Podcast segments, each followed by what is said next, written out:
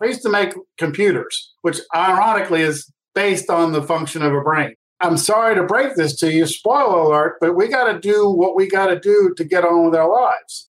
We're talking about the brain. We're talking about the biggest thing on the face of this earth, in my opinion, besides your heart. Consciousness is always evolving, and our present perception becomes our conscious reality. Is life happening for you, or is it happening to you? A life of authenticity is a life of skillfully practicing your values. You are perfectly human, and even when we stumble, we still stumble forward. If you seek truth and move in love, then your family. I invite you to have a seat at our table. You are listening to an authentic outlier, the nocturnal therapist himself, Harry Turner.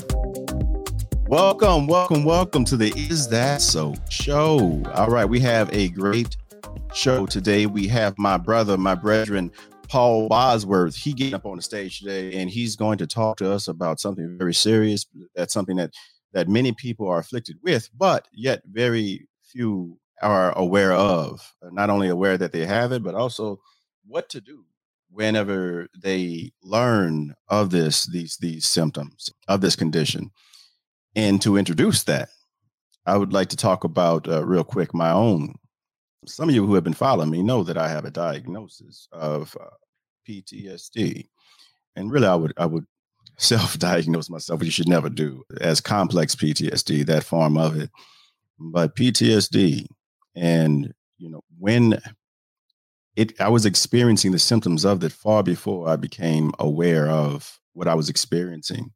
And I won't go into the details as to what events occurred that really brought on the onset because we have far too much great information that my brethren is going to share with us, you know, regarding his story. But I'll say that awareness is key. I am a mental health professional. I'm a licensed clinical ser- social worker. I am a certified mental health integrated medicine provider. I function as also heart centered hypnotherapist, certified clinical trauma professional. And yet, with all of these certifications that I have, I was unable to see right was right in front of my very eyes the fact that I was suffering. You see, many of us, especially those of us who are helpers, we have no problem sacrificing our life, our our energy, our time, um, you know, basically our bodies um, so that we can continue to do this great work that that we are called to do. But unfortunately, those who are helpers typically are the worst at helping themselves. And so it took the physical symptoms to set in before I was able to go to a doctor. And I went to a medical doctor, not a therapist. I went to a medical doctor. And thank goodness my medical doctor had a mental health background as well very well versed, and I love that man to death. He retired in June. Dr. Brandt, thank you so much. You saved my life. But it was him who who w- was able to see what I could not. Again, even though I'm well versed in mental health and I'm able to easily diagnose what's going on in other people, easily see the symptomology of the presenting issues present in other people, I myself was too close to the sun to understand what I was going through. I was far too close to the sun. It took my loved ones because those, are the, those those are the ones who suffer the most whenever we are caught whenever we are unaware. You know but say caught unaware but you know uh, that moment did catch me unaware but it's it's more of a, just a general unawareness that i was suffering from and it was my loved ones who were harmed the most during this period of unawareness and then once i had someone finally take the time to understand everything that was going on with me. That man talked to me for an hour and a half. This one provider pulled me back before any of the cashiers even showed up for their job. First thing in the morning, talked to me for an hour and a half.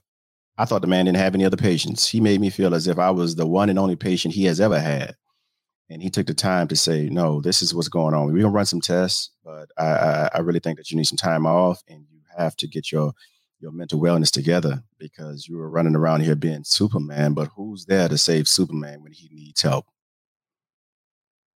And that was the one question that just stayed with me. And he also guided me to the book, wherever you go, there you are. And I love, I, you know, I just love the wisdom that he shared with me in that room. But I won't stop the broadcast any further from welcoming this giant on the stage. So without further ado, I would like to introduce and welcome upon the stage my brethren, Paul Bosworth. Hello, hello, hello. Thanks for having me. What's going on, brethren? How you doing, man? I am doing what's right in front of me. Sometimes it's the phone, sometimes it's a call, call through instant messenger, but it's it's hey, I don't understand. Help me understand what this is. So thanks for having me. This is a great topic. It's going to be big. Just warning you now, this is something that's hiding in plain sight. Yeah, thanks for having me. It's real important. I'm a survivor of a concussion. Yeah, no big deal, right? Big deal. It ended up being a very big deal. I'll tell you about it when you when you're ready. And, and so, real quick, tell us your personal mission, your brand, what it is that you are passionate about before we get into your personal story. So, you would call me an inspirational speaker.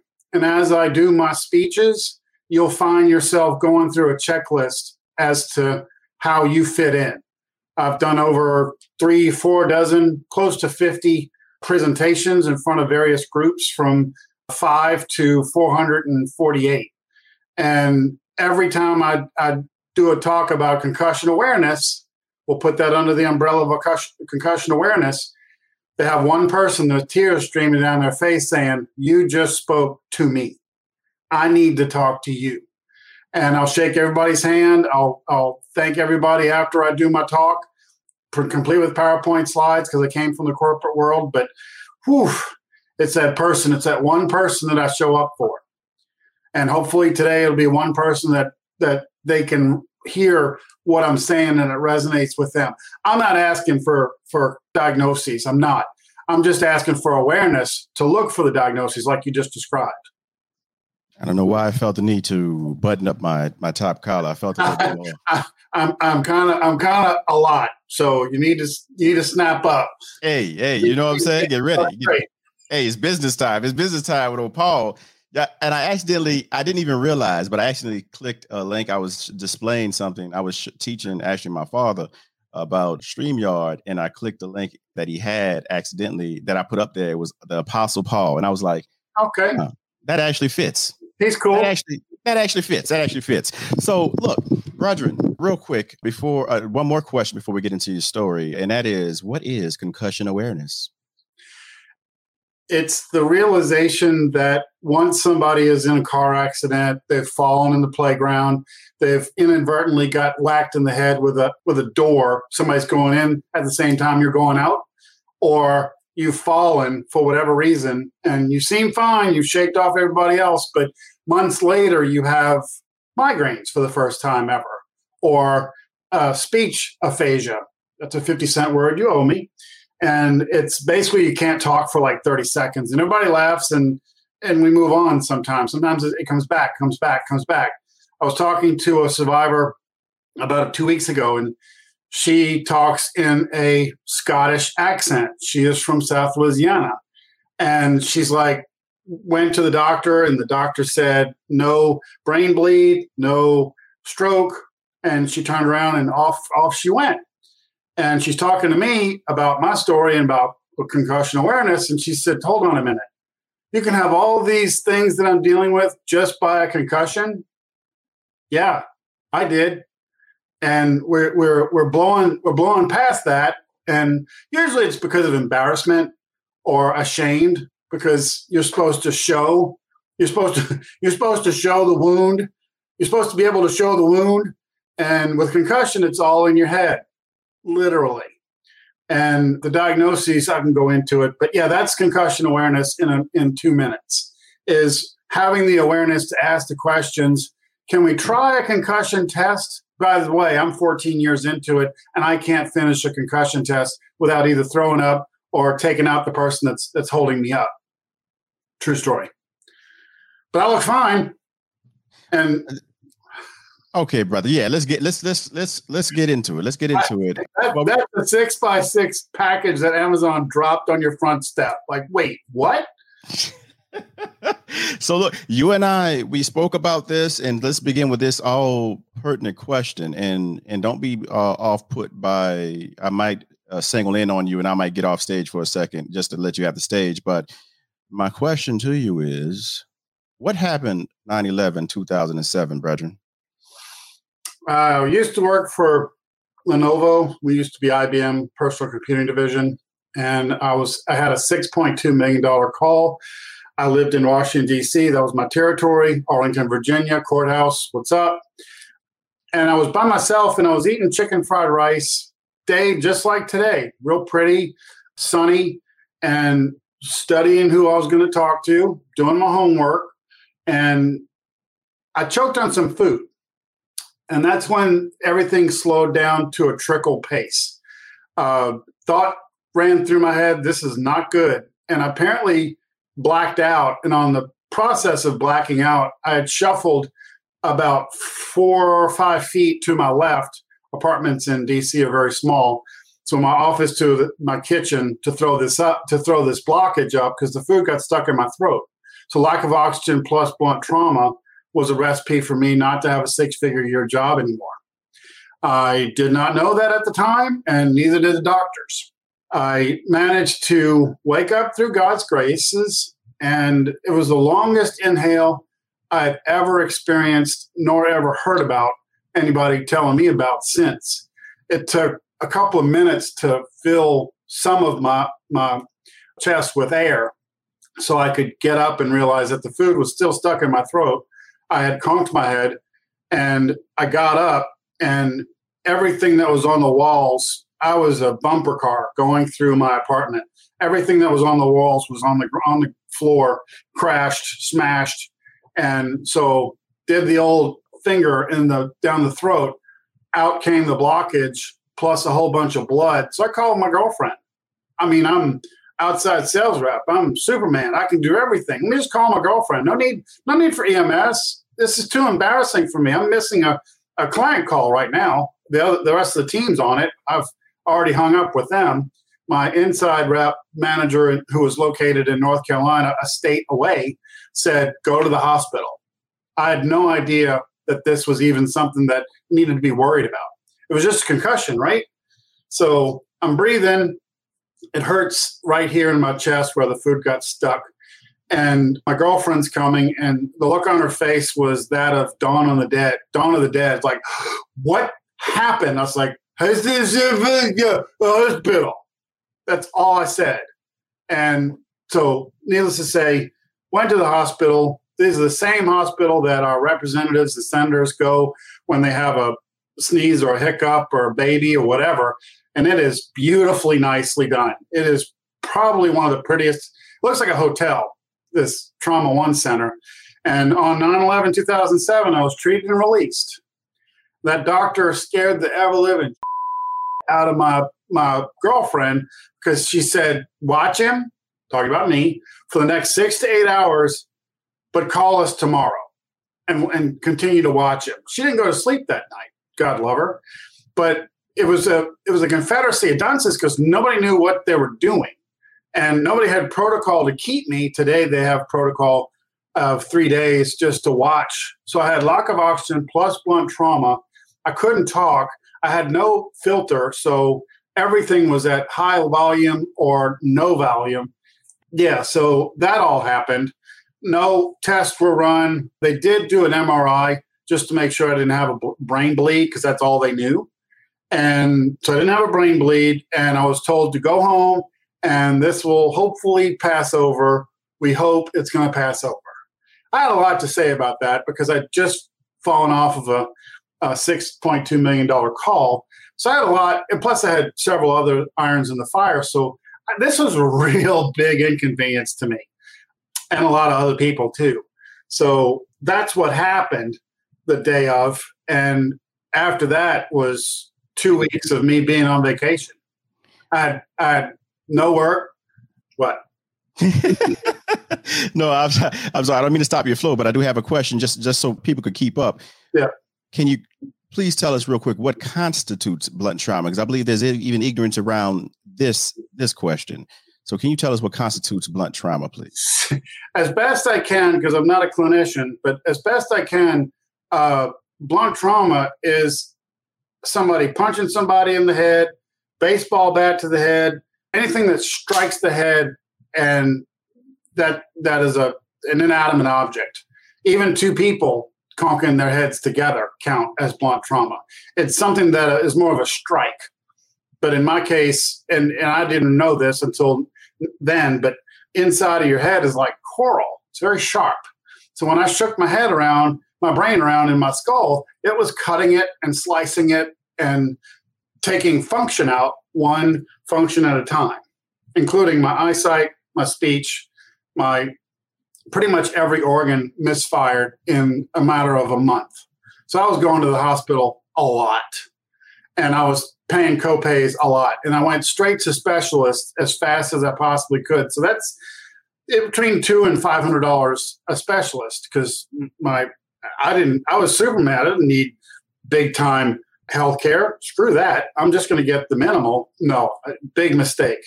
So I was I was learning from professionals that went, some of them went to Ivy League schools. They're like, we just don't have everything we need to help you.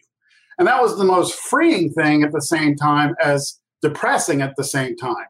Because they're telling me, Paul, you're on your own. They're just not telling me those in those words. Mm-hmm. All right, brother. All right, brethren. So continue, you know, telling us exactly what you know how did it how did how did you get to understanding where you are now the understanding you have now what's next is a little bit of god a little bit of angels a little bit of this dating this woman for about seven months until to this day so seven months prior and her best friend sorry her sister's best friend is the, one of the leading neurologists in northern virginia and we went to the urinary doc, the urinary doctor, the heart doctor three times, the speech therapist for a month and a half, all the processes that would be there on a Tuesday but not on a Friday. We went to them, and I and I was doing this mainly myself. Like I told you, I pretty much had to do this myself. And my girlfriend would take me to my doctor's appointments. We didn't date, so those were our dates, so to speak. And we went to we just we chased everyone that was under the the umbrella of insurance. Chase this one, chase that one, chase this one. She was exhausted, and I appreciate her for her hard work. But it started to dawn on me when I could not remember what happened at nine o'clock at, at lunch that I needed to get on with my life. I needed to find something to get my brain back. And that I didn't know it was going to be a lifetime thing. I thought it was just going to be a couple months because, again, just a concussion, it's no big deal.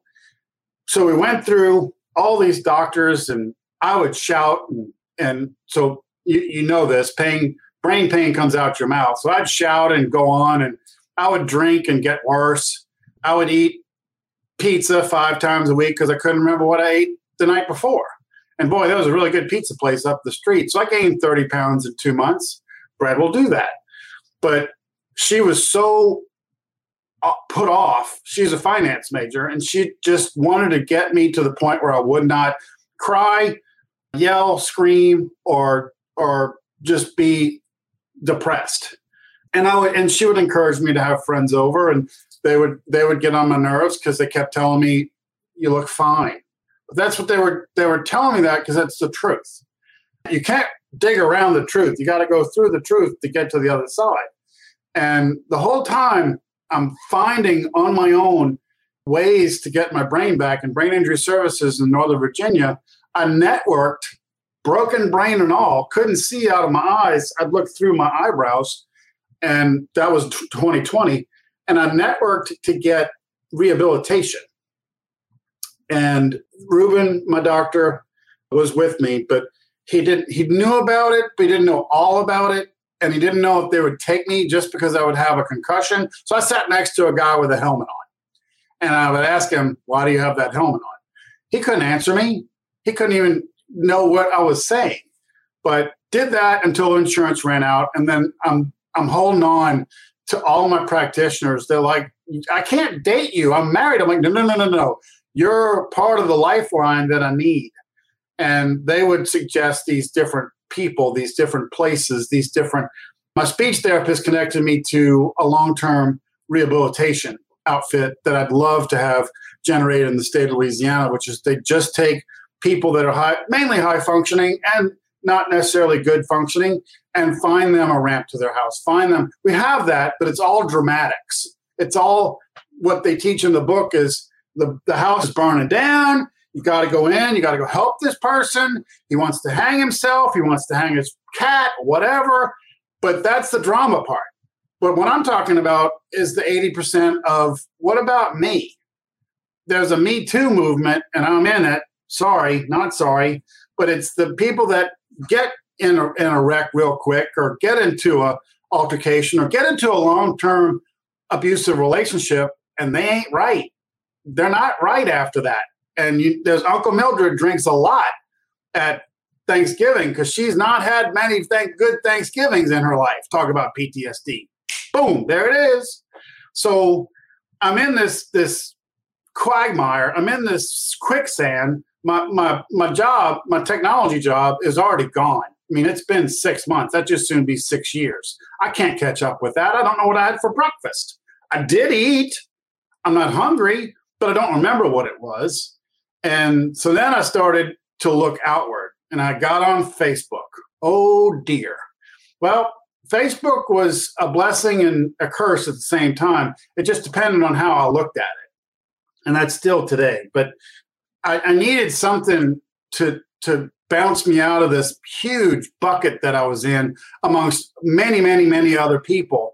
And they called it out as mentally ill. I'm like, hold on a minute. I'm a structure guy. I built laptops. If you drop a laptop, something is going to break and something is going to disallow functioning of that laptop. So I was I would joke with people. I'm a laptop that's been dropped on the ground. Oh, that's not going to work. Correct, but it's not going to crack because our our cases are steel and they're not going to crack. So it looks like a good one, but in fact, once you open it up, you've got a big old hall of horrors. You've got a whole bunch of mess coming out. And that's where I found myself. And I, I couldn't go to loud bars. I couldn't, I used to do that a lot, like daily, because I lived in a real urban area, real close together. You went to the bar and you grabbed dinner and you had a beer and you went home. But uh, all of a sudden, my head was so sensitive. My eyes were super sensitive. They still are. I'll, I'll look down while I'm talking because this this panel of of light affects me. But the insights that I gained while I was in rehabilitation that a speech therapist was totally cobbling together in 2008, not kidding. And she just wanted to make us work. She made, and it was the simplest of, of, of processes bounce the ball, shift it to the left, pick up the ball, throw it in the air, shift it to the right boy, that took an hour just to do that. But I'm so grateful because she kept walking up to me, and the stuff that was flying out of my mouth was, You're so insightful. And I was like, Yeah, whatever. Is there beer here? I mean, is there, is this, there's a, there's a, a lunch service here, right? So that's what I was used to. And finally, I, I, I let go of the jokes because a person that's had a concussion is full of jokes that's what I've found. That's and and I'll tell you now, I've I made up my mind in 2010 to find an oxygen therapy, and in 2012 I logged 40 four zero dives in an oxygen chamber that was not approved. It was not insurance had nothing to do with it. I found it on my own because I needed to get out of this pit of sorrow and pharmaceuticals. Oh joy. And i wasn't getting out. There was no there was no stairs coming out and it changed my life. Did it fix me? In some in some areas but i was at least better. I could talk clearer. I didn't get made fun of. Because i talked funny in the middle of a sentence i would did did did did did and coincidentally you mentioned ptsd it comes along with concussion. It's a buy one get one. And it just matters. It depends on if you let it out your mouth or keep it in. Most people keep it in because they're going to get judged or teased or something to that effect. But when I did the oxygen therapy, I lost my stutter. And that, in and of itself, made me more normal. And then I had to kind of decide well, if you're more normal, do you stay with the diagnosis or do you cast it aside and go back to work? So I would make deals with myself. Could you stay up until could you stay awake from 9 a.m. till till 11, constantly doing something? And in 2010, sorry, 2012, that was a really good idea, but it took me until 2015. It took me years to get to the point where I could get past the onus of you have a brain injury, you're not right in the head. I carry that around today, and I've become callous to the people that judge me because brain injury is not something that's going to be prevalent on a daily basis. It's going to pop its head up, kind of like whack a mole. Pop its head up sometimes, and sometimes it won't. Sometimes it will. Sometimes it won't. Sometimes it'll be somebody you talk to that will that will trigger you. Let me let me, let me take a, a quick quick pause and ask you so exactly for the people what is traumatic brain injury? Now i understand you i asked you what constitutes a concussion but is there a difference between concussion and traumatic brain injury? And if so what is traumatic brain injury? That's a that's so that's where the stigma starts. So i have a mild traumatic brain injury. You put an m in front of the tbi traumatic brain injury is an is a as far as i understand is an insult to the to the brain uh, either contrecoup shaken back and forth or you can have one through taking the wrong medicine and it just running amok through your brain, damaging it. Encephalitis is another. Gosh, this is these these are really good questions, but some of these are documented, but but not all of them. And it's a mild traumatic brain injury only in the emergency room. That's the only place that exists is mild because mild is anything but mild. It's there's like I was saying earlier, I was talking to a woman and she was shocked She's like, I have all these symptoms, and that can come from a concussion. Yeah, I, it happened with me, and it happens with the statistics are every 11 seconds. Someone has a traumatic brain injury in the United States, and that's understated. All these are understated. 6,000 per day. I think it's rounded up to 9,000 per day have a brain injury in the United States. 2.8 million have a brain injury in the United States. The clinicians God love them. They they're great at what they do, but they're still quoting the the uh, the number that's 10 years old, which is 1.7. It's really 3.5 if you add strokes, because stroke is a brain injury. I know so it's it's almost a blessing that I that I had it because I know all this stuff. I didn't know all this stuff. I used to make computers, which ironically is based on the function of a brain. God has great, great sense of humor. But once I accepted my brain injury for what it is, I got to the point where I found this oxygen therapy and I didn't go to doctor's offices anymore. Specifically, the the, the woman counselor, just like you, LCSW, and ironically, her father made, was on the team that made the first personal computer at IBM. Those are the people I used to work for. That was who, that's what I was working with that day. Anyway, so yeah, so the daughter bailed me out, and I was that guy that once my family did an about face and said, "We're not buying it. You're just trying to get out of work, I guess." And I stormed into her office, and I think that young man on the couch sold his clothes because I had a lot to say, and my lungs were full of venom. So, yeah, he he he he literally crawled back in his when I busted through that door. That was very rude of me. I don't expect anybody to take my word as to that's the way to do it. But when you when you have a concussion, you lose your filter. So um, my filter was gone, and I was just told by my family in so many words, "We don't get it. You're making this up. Get your ass back to work. Stop, not meandering, but pandering." My doctors were pandering to me. They were just oh, oh, yeah, go ahead. Yeah, yeah, that's terrible. Oh, it's terrible. No. and I would I would gather my my my uh, crew at the rehab center, and I was like, "Can you talk to these these siblings of mine?" And they had five of them, and they kept looking at each other like, "Why are we doing this?" And after the phone was phone call was over with, they said, "Oh, I understand why we're doing this. They don't get it." And I'm I'm not I don't that I don't have energy then, nor do I have it now to explain that to them because people like certain political figures and you can't get it off of them. So don't even try. Let me let me let me say this real quick. So, you know, what you're saying is definitely akin to experiences that I was having with prior to being diagnosed. Again, I said earlier that it's our loved ones that experience it first because those are the closest to us, and we're too close to the sun to see it. And so it was the chronic irritability, it was the sensitivity with sounds for me, it was the wanting to be away from people and isolate myself for long periods of times. Like my behavior began to change, and it, it, when you were talking uh, again with the traumatic brain injury, I, I definitely should have had this name uh, readily available, and so please excuse me if I say it wrong. Phineas Gage, I believe it was. Again, forgive me if I said it wrong. You familiar with Phineas Gage? I am.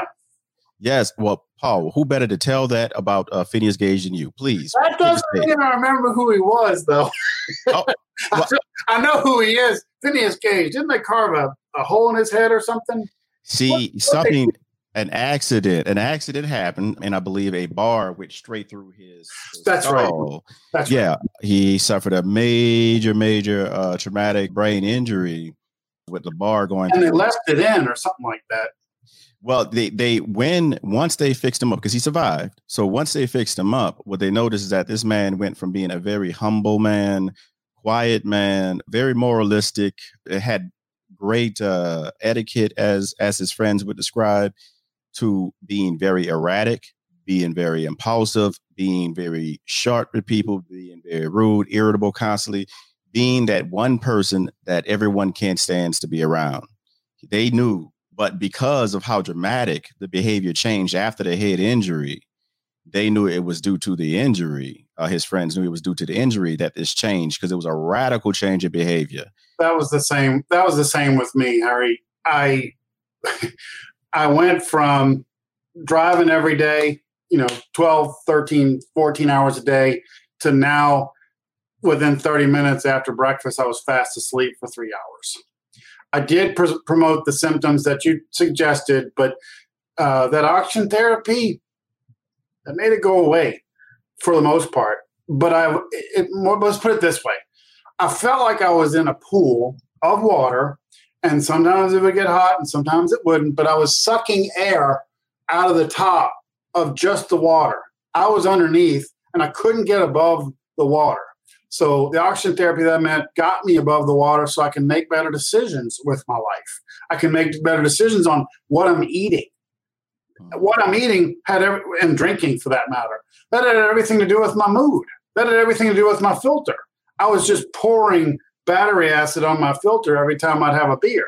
Wait, I've done I grew up in New Orleans, so did you. You you grew up at, at 10, you've already had at least a sip of beer so that was my that was my thing, and I was incensed that I could not do what I what I did before, and it was in the matter of a minute. So yes, yes, and so you know, with oh, I could talk to you for hours, man. But I do help the people understand, you know, how your life. Like you spoke on how it changed, but I want, uh, you know, it it's important that people who are suffering from this that they stop shaming themselves and that they understand what is going on and also how to get help. So can you assist people with that brother? And please talk about the foundation. Okay. Just a little segment before i get into it. I go every year. So i had my brain injury in, in the washington d.c area. I moved back to louisiana. And but before i did that i made sure that i had good ties with the brain injury association of america who has got it understood. If you if you need help, you can dial that one eight hundred number with Brain Injury Association of America. You'll be connected to a certified brain injury specialist. With the, the work I do with them is to go to Washington D.C. and find out what the lawmakers are up to, spending money on brain injury. Not yet, a little bit, somewhere here, somewhere there. Uh, $60 million did go to the military, and part of that money created brainline.org brainline, all one word, dot .org. And that is a PBS public broadcasting station that has sunk all kinds of money into military, civilians, and children. Can you um, can you give me those that number? You, you said what was the name of the hotline? It, it, give me that information. It's a Brain Injury Association of America, BIAUSA.org. And the other one is brainline.org. And brainline.org has support groups per state.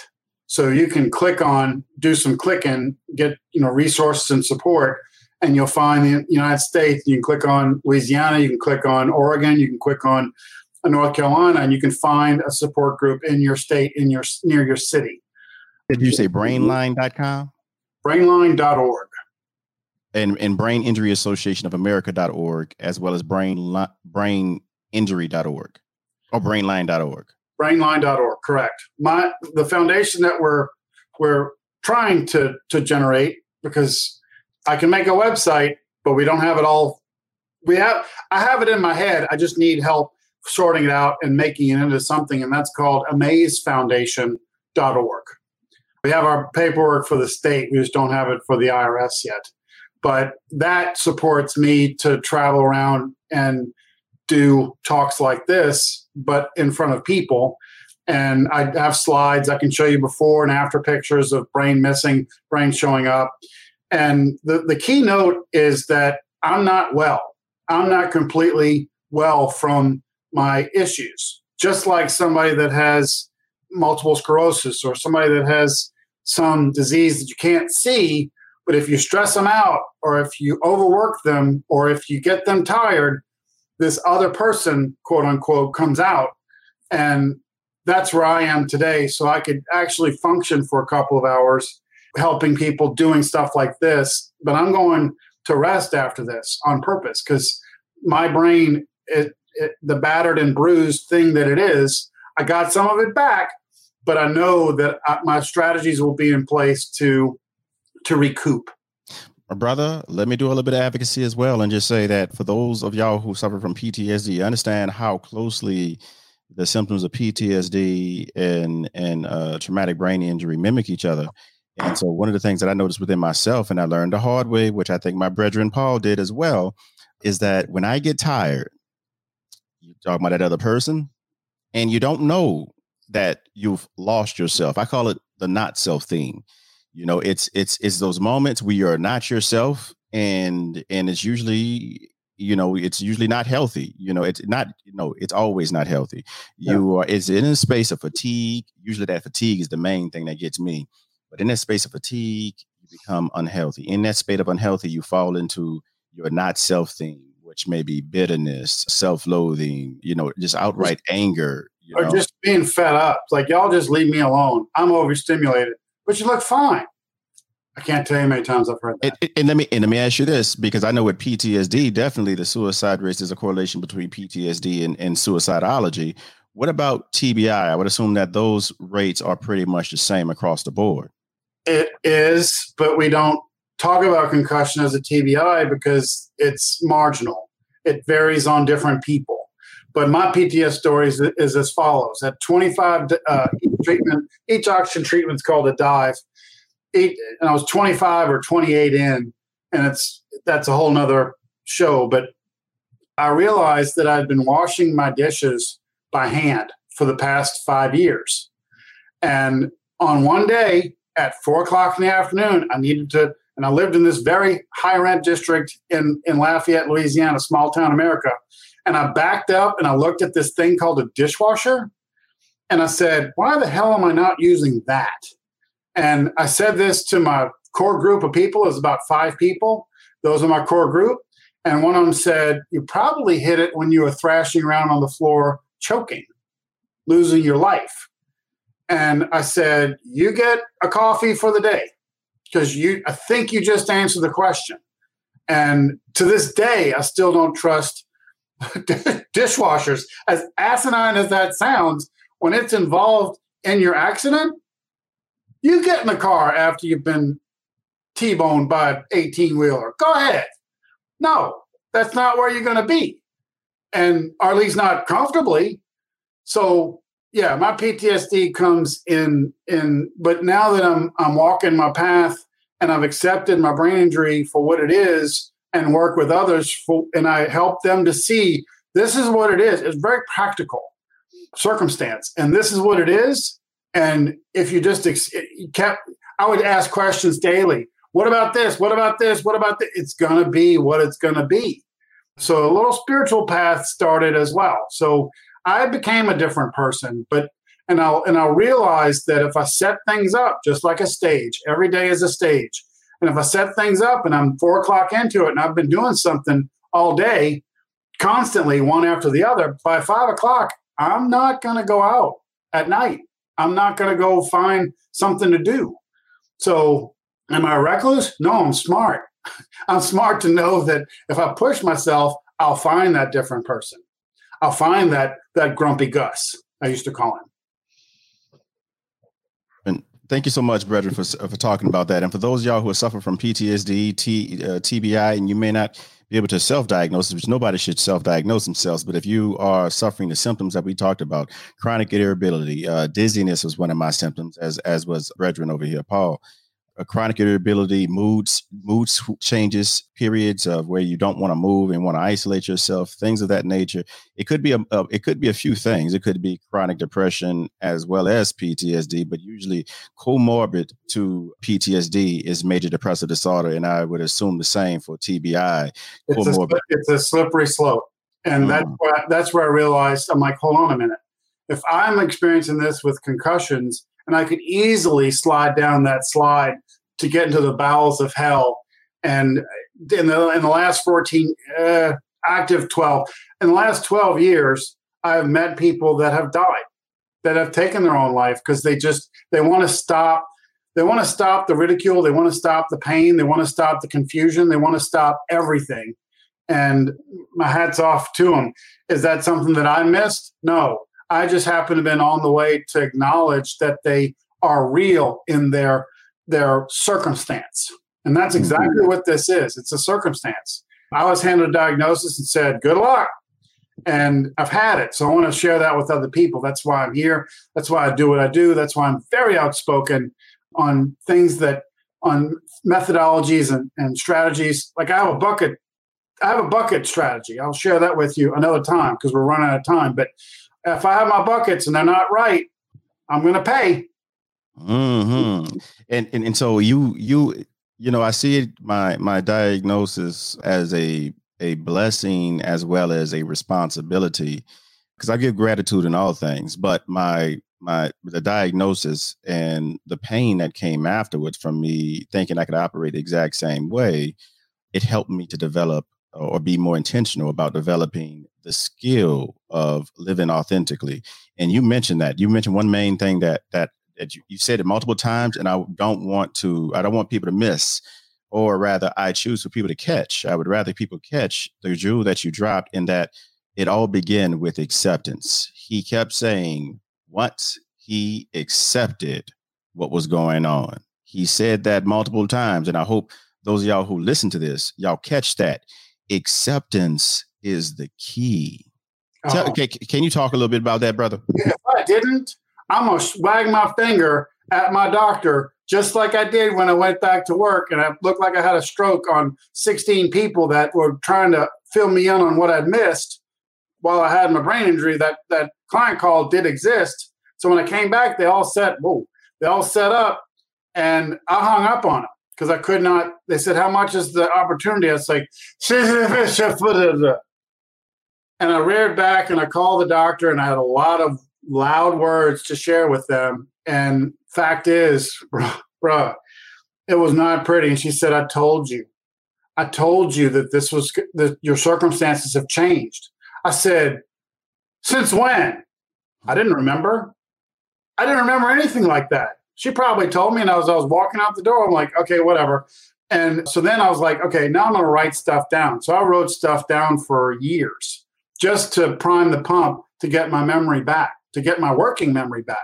Talk, come on. Let, let me let me let me bring that in real quick too. Again, another symptom is the forgetfulness. Because let me tell you something, brethren. I is since and I have, you know, I'm, I'm, much better at living skillfully, and so I, I, maintain, for the most part, equanimity. But yeah, that that what you were talking about, you know, that that symptom right there, it's very prevalent you know, and it can cause great issues. It's a t- what we called at IBM is the word called tipping point, and I found all these tipping points that could have sent me down into the bowels of a hurricane, and it could be in seconds. And I'm like, how do I slow that? Because medical science would stop or go.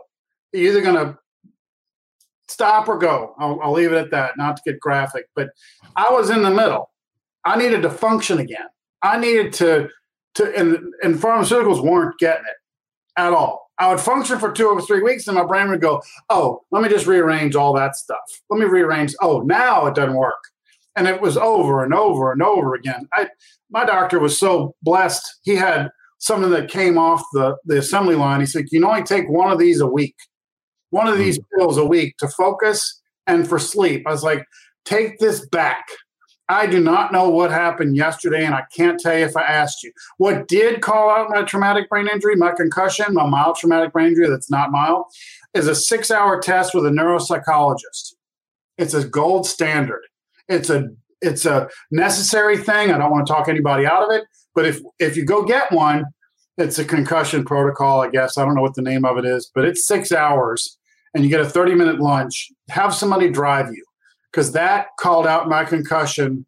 Besides going to a specialist like I did eight years later in Baton Rouge, and he had a concussion test that involved movement because he's a chiropractor. And turned out I couldn't even finish it. And afterwards, I was just talking out of the side of my head. I went with a nurse friend of mine, and she was stunned. She was like, I've never seen anything like this. I'm like, well, it's a concussion. You passed it for five minutes during another conversation that was a bigger conversation. But the concussion conversation is rising big time. It's rising. We've got NFL, we've got military, we've got moms, we've soccer kids, and What's that movie? What's that movie with Will Smith? He played the doctor regarding NFL. I forget. Concussion. Oh. okay. All right. Uh, yeah. Concussion. Concussion. Y'all. I, I just made it funny.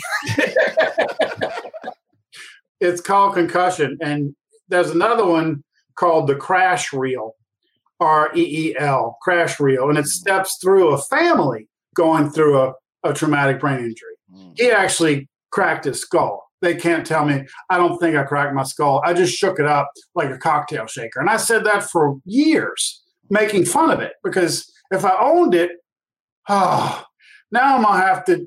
You know what you ought to do is, you know what you're doing wrong is, you need this diet. And I'm like, okay, this is another reason why I need to own it so that I can just say, yes, I had a concussion. It changed my life. It brought me to a more spiritual path. It brought me to save other people? Ooh. Really? Okay. How do you do that? Okay. All right. All right. This is the final question, and this is a great one. Great timing for this because the the theme, you know, I I combine the treatment modalities that I'm familiar with, effective treatment modalities with spirituality because these spiritual truths there's only so far that science can go. Science is always catching up to spirituality. And for me, the physical is a manifestation of spiritual laws. And so where science ends, that's where you can continue to rely on spirituality to get you to that place. And we do have, I, I personally believe that we have all the mechanisms inside of our body to heal ourselves. And so my final question for my brother is connect your personal brand mission to being lit or living in truth for life. My my my new course is being released, the Lit Factor. Uh, for those of y'all who haven't seen my website, it's www.becomeanoutlier.com.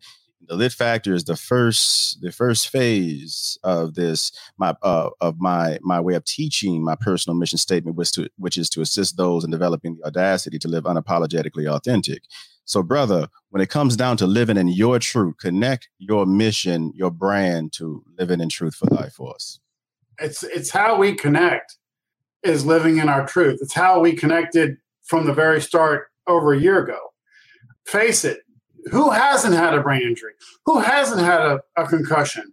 And I've learned that years later, that concussion can manifest itself as an anxiety disorder. Where'd that come from? And all of a sudden you've got another disorder, and all of a sudden you, you've you've wrecked three cars in one year. How'd that happen? Where'd that come from? And the the onus is on me. It's not on a man or a woman with a white lab coat that's going to write a prescription.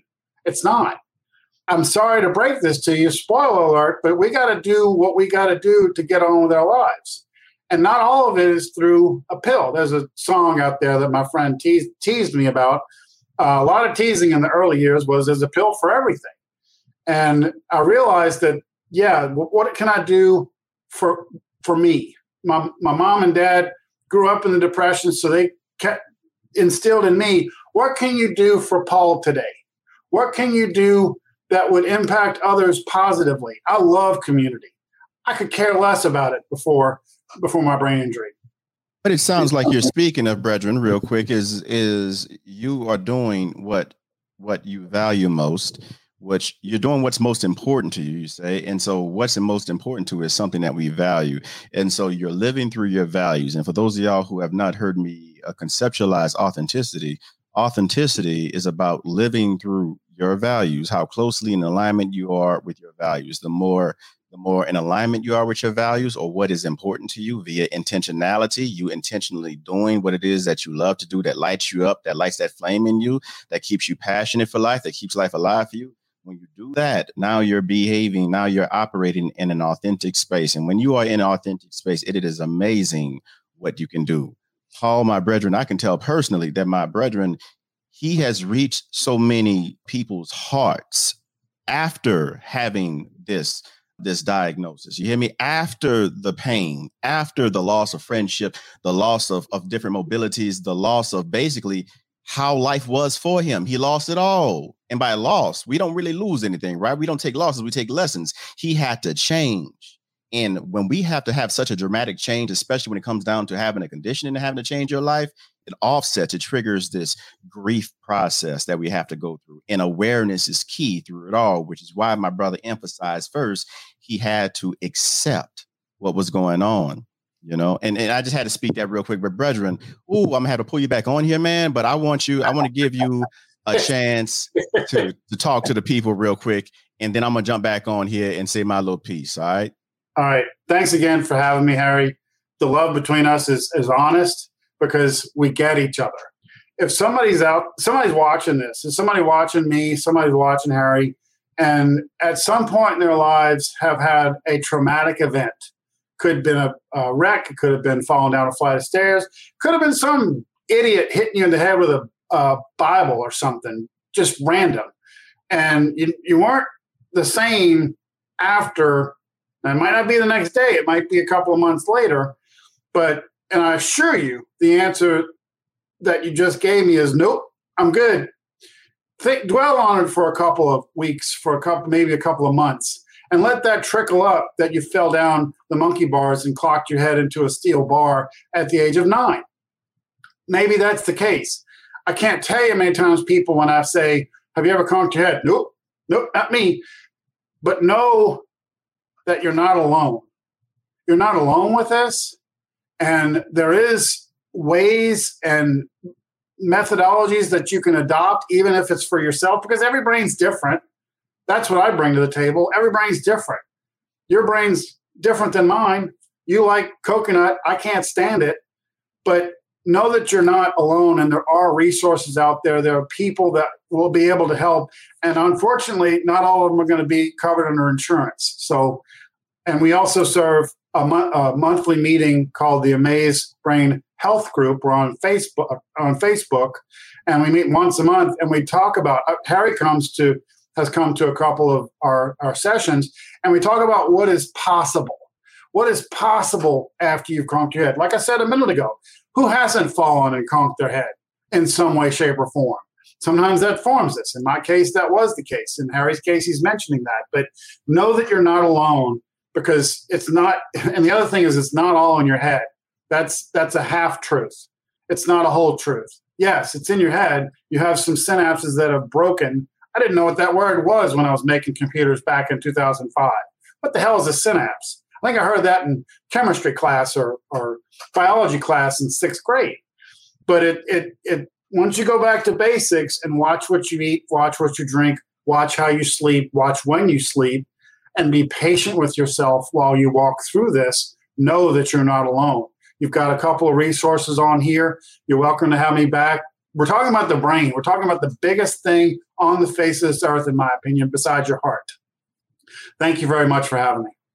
Brethren, brethren, brethren, thank you so much for being on here, man. And of course, we're gonna pull you on here, man. I love Paul.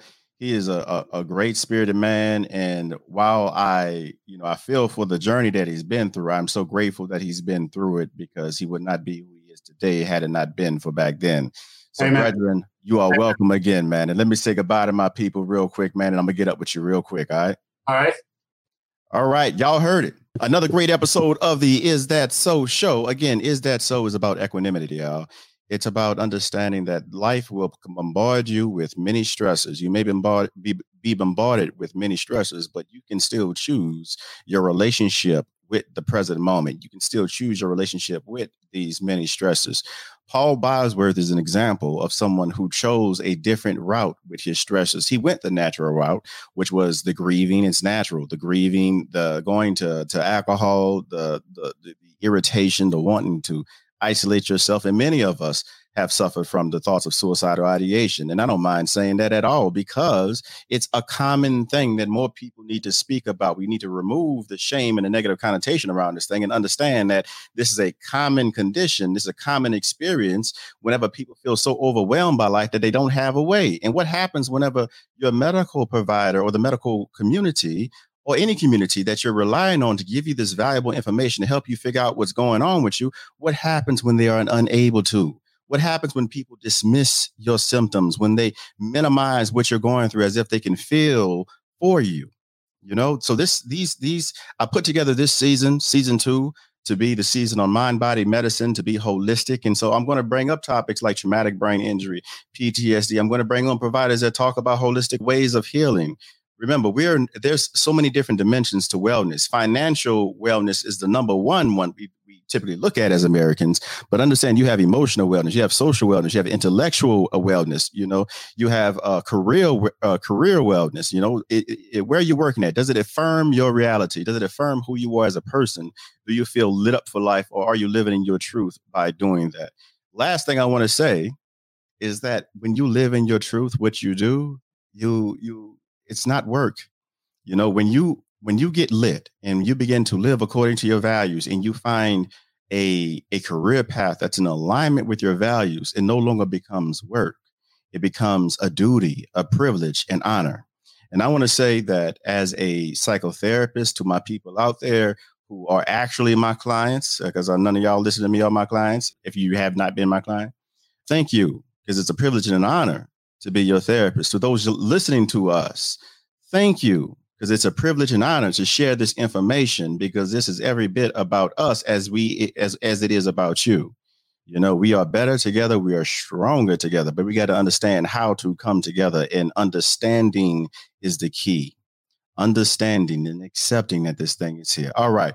I I have to go ahead on and pull the plug on this thing, but it's been a great time. My brother Paul Bosworth, he shared a lot of great information with us plenty stakes to go around. And we're going to have him back on to talk a little bit more about spirituality and how spirituality assisted him in the healing process of his TBI. Because understand this: that in life, it's it's never a quick solution. It's always a process, and the process is much more important than the destination. All right, y'all. This is the Nocturnal Therapist. I appreciate y'all. Agape and stay lit. You tell your time what to do, or does your time tell you what to do? Are you living, or are you merely existing? Are you constantly reacting, or are you responding to life? Mixed beliefs create confusion, and confusion creates a life of stagnation. Desire change? Visit www.becomeanoutlier.com slash about. That is